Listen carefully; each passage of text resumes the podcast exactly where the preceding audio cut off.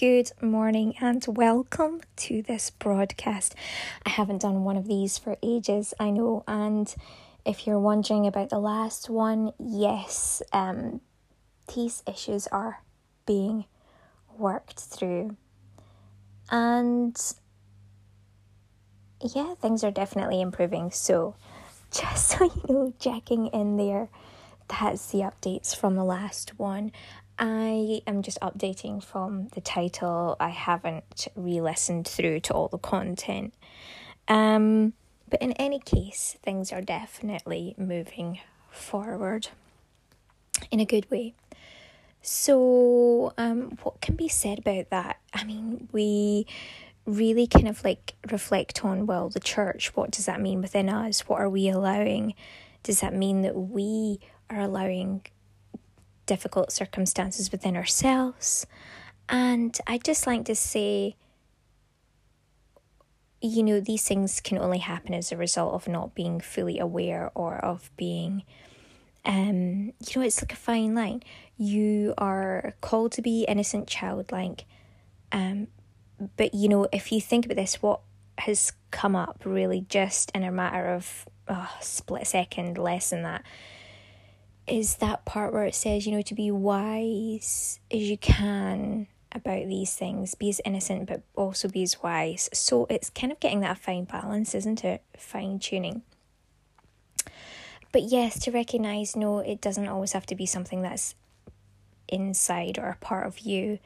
Um,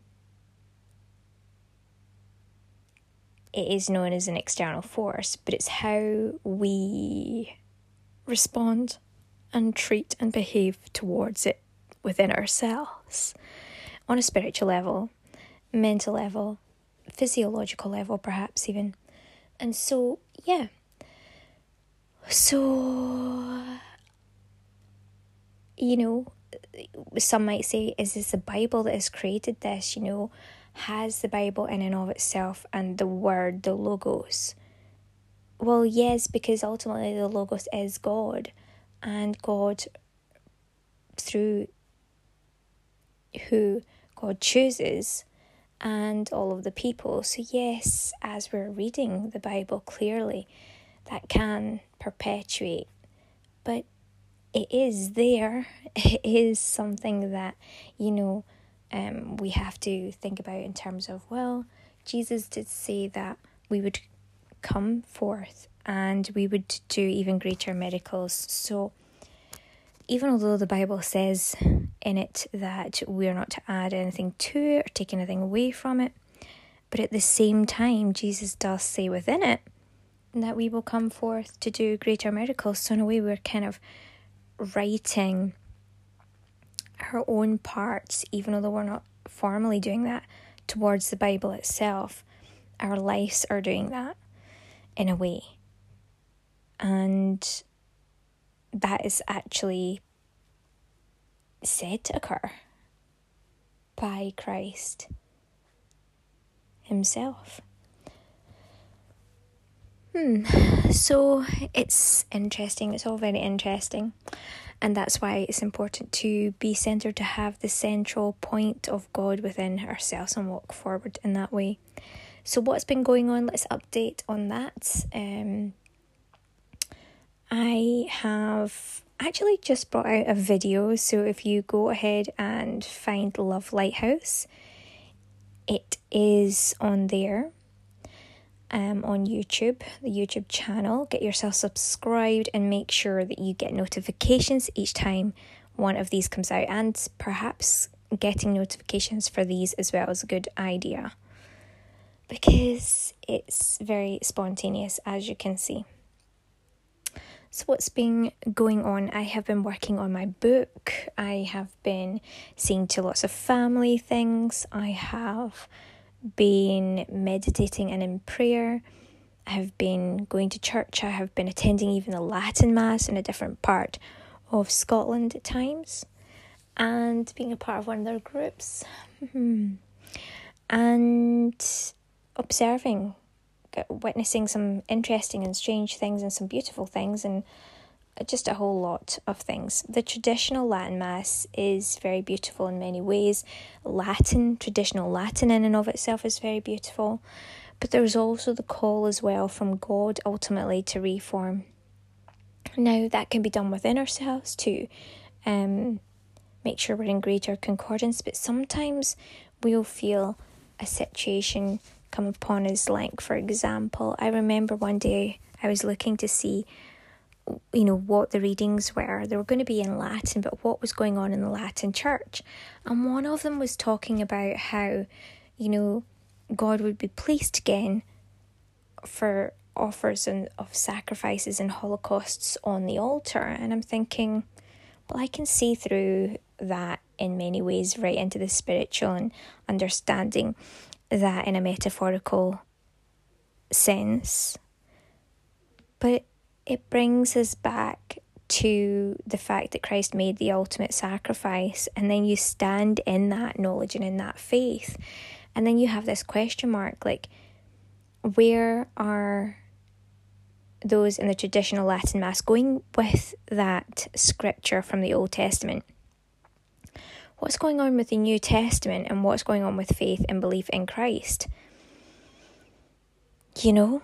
And I'm thinking, uh, is this being brought down? Because I knew, obviously, when I was coming in from the beginning into this earthen life, you know, it's pictures, even pictured in our secondary school picture, the, you know, the, the idea of the triangle and that almost like a pointing to a descending down further into earth. And I'm just like, is this just like, is that the furthest part of earth right down to the traditional Latin Mass? And is that why the further you go with these things, that then therefore you're more likely to be able to perceive and be aware of all that. For example, the Leonine prayers we're aware of that, um, you know, the Pope Leo, um,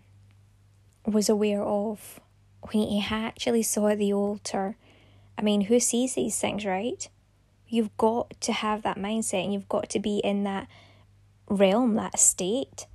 Um, you've got to descend or have descended so far. And so sometimes I do, I question it. I'm like, you know, there's heaven and there's there could be hell on earth. Are these people going into these stages and states dropping into that on purpose? Are they choosing that? Is it part of, you know, what has to happen? Or, you know, what is this? Um but Pope Leo actually saw a vision of the Antichrist. And um, saying, you know, to Christ, give me like a thousand years, and I, you know, basically, he was going to try and reign on earth. So, this is known as what goes on, and that's where the, the fight between good and evil, um, you know, is, is highlighted this vision that this Pope had many years ago, and then as a result of these visions, of which apparently Christ has said yes to, so he gives him this reign over the ability to, you know, confuse and entice the people over a period of time. So therefore, Saint Leo came up with these Leonine prayers that they're called, and some of them obviously contain prayers to Archangel Michael who is this defender in battle. So you hear of these in prayers to obviously um, Mother Mary as well as the, the ultimate, you know, defender. Because of her human status. Now, in any case, um,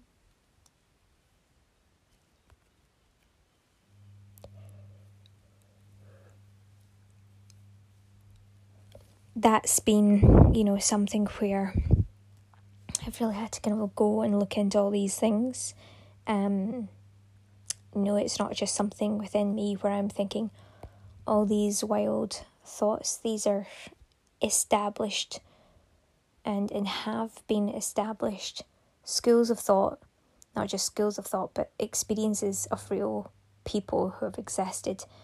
Um, and throughout the years, information has obviously been handed on, and people do continue to experience things. So these are prayers, these are situations that have happened, these are where these prayers have come from, and they are in existence in um, an outer part of uh, the churches that, that do understand them in the shape and form of the traditional Latin Mass. So it, it is in existence out with oneself. Okay, so I mean, if you go along or if you look up, then you'll be able to understand a little bit more about it um, and get to see all about it um, from what you find out. In any case, that's maybe a little bit corona ish. You could pray and ask for wisdom on it as well. Um, what do we say about that? Well, we go from the centre to the corona, and I suppose, you know, it's got to come from somewhere. So, yes, we are from God. We are um, well, some of us choose God back, and some of us obviously haven't done that. So that's where a lot of these different issues um, really have this reverberation around them with the choices that people are making actively, whether it's spiritually or in their, their daily lives through their actions. In all cases, this perpetuates one or other cycle in their lives. And um, hmm. in any case, it reminds me of a, a psalm where King David really says, like, wherever he goes, God is going to be there with him, which is true as well. And also reminds me of the gates of hell will not prevail. So if you think about it, the Catholic Church just does has to go down. Sometimes to the depths because if that's what it must mean if the gates of hell will not prevail against then clearly you've got to go to those gates and go through them in any case that's an interesting thing so could it be a doorway into hell a doorway to heaven or a doorway to hell well it's very very interesting all in all and um in any case, that's what I've been doing. I just noted the interesting points as well with regards to the traditional Catholic Mass. Obviously, there are people there who are reforming into the tradition, just as well as some reform out of, some can be reforming into. That's what reformation is. You have to form first and then you reform. So if you're reforming, you're changing within and you're re establishing something. That can be a bit of an interesting point because if you think of traditional, well, everybody wants to keep everything at the tradition point from the get go. So it is very interesting because perhaps if God has never come to certain people and they want to keep themselves locked in a certain way and they're not open to receiving Christ in the new way that they may not be expecting, then that's going to be very difficult for them. Nevertheless, we will move on to the next point. So, yeah, I have got this video out. Um, most recently, which you can check out on Luv Lighthouse. And I am also working on my book at the moment. It's been really fun. I absolutely love it. I'm looking forward to working on it today. And tomorrow will be a day at church as it is Sunday.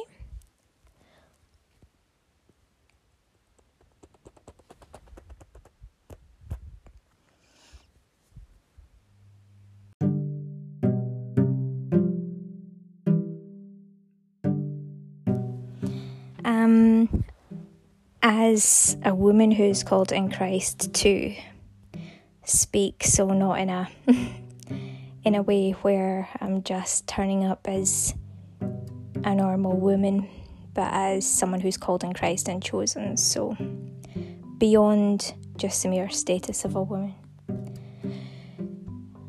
I think what would help, particularly the traditional Catholic Church as it moves through these changes, where people do want to adhere to these types of masses, what would really help is to ensure that there aren't people who are trying to infiltrate and to break up um, what is there and is not trying to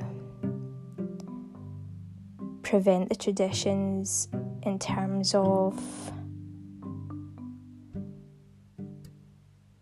showing up to places and making out that these traditional ways are just, you know, something that certain people do of a certain age or whatever the case may be. In other words, those that turn up to try and pretend that they're there, pretend that they're Catholic, but they're really not, and they're actually making a fool of the Mass for people that might even be coming in from um, you know other directions and um, reforming into the tradition. So that that probably would help. Um, I think a great deal.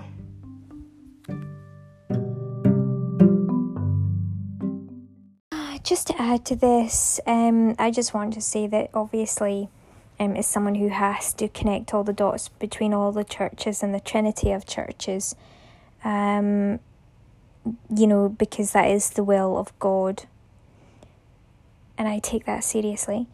I do want to say there are a lot of really good points about the traditional Catholic Church. You know me, you'll know that I have had my eyes open to further reform into areas of tradition. So, Reformation, you see, can go both ways.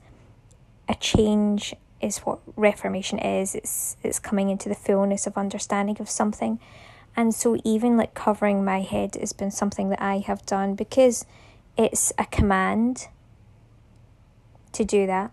Obviously a woman's hair is her covering but i just want to take that extra time to do this for a little bit longer until my hair grows longer god willing i do keep uh, making sure it's tidy so it's taken some time but I will get there with it. So I know there are lots of many really important reasons for the traditions. I just want to put that out there. This is really important to add.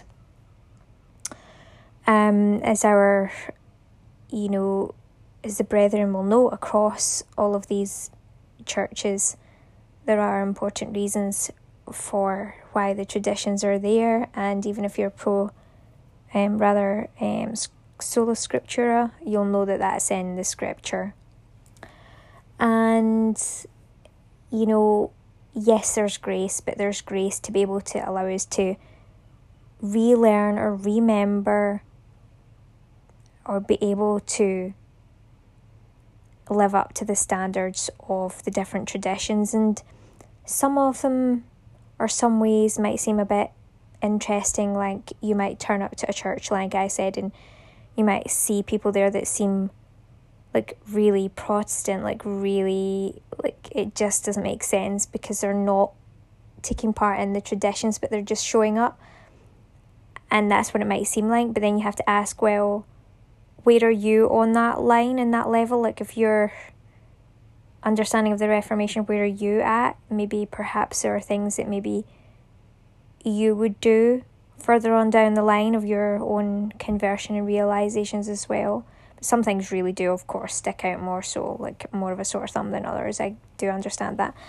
But one of the other really good things about the traditional um, church overall is that if it's true tradition, then obviously they are very pro life. And that's really important. And especially in a time like now where we're um, you know dealing with things that do require faith, but it requires people to understand those that are not in the faith yet as well and how we interact in that way to make sure we're doing the best, not just by ourselves that have faith, but by those that maybe don't yet. So it's kind of good balance across um, all and everyone and being able to uh, understand each and every one that some people that don't have the faith yet, I mean, there are even people that don't have the faith that don't follow the guidelines either. Like they're just lost. They're not really in the faith at all, but they're just, you know, don't care. So don't get it wrong. Just because someone appears not to be following after these things doesn't mean they're in the faith either. So it's a very, very individual, unique process. As everyone you know, acclimatizes to new different levels and things too. So just want to put that out there at the end of this. Um, so I have a lot of love across the churches, obviously too.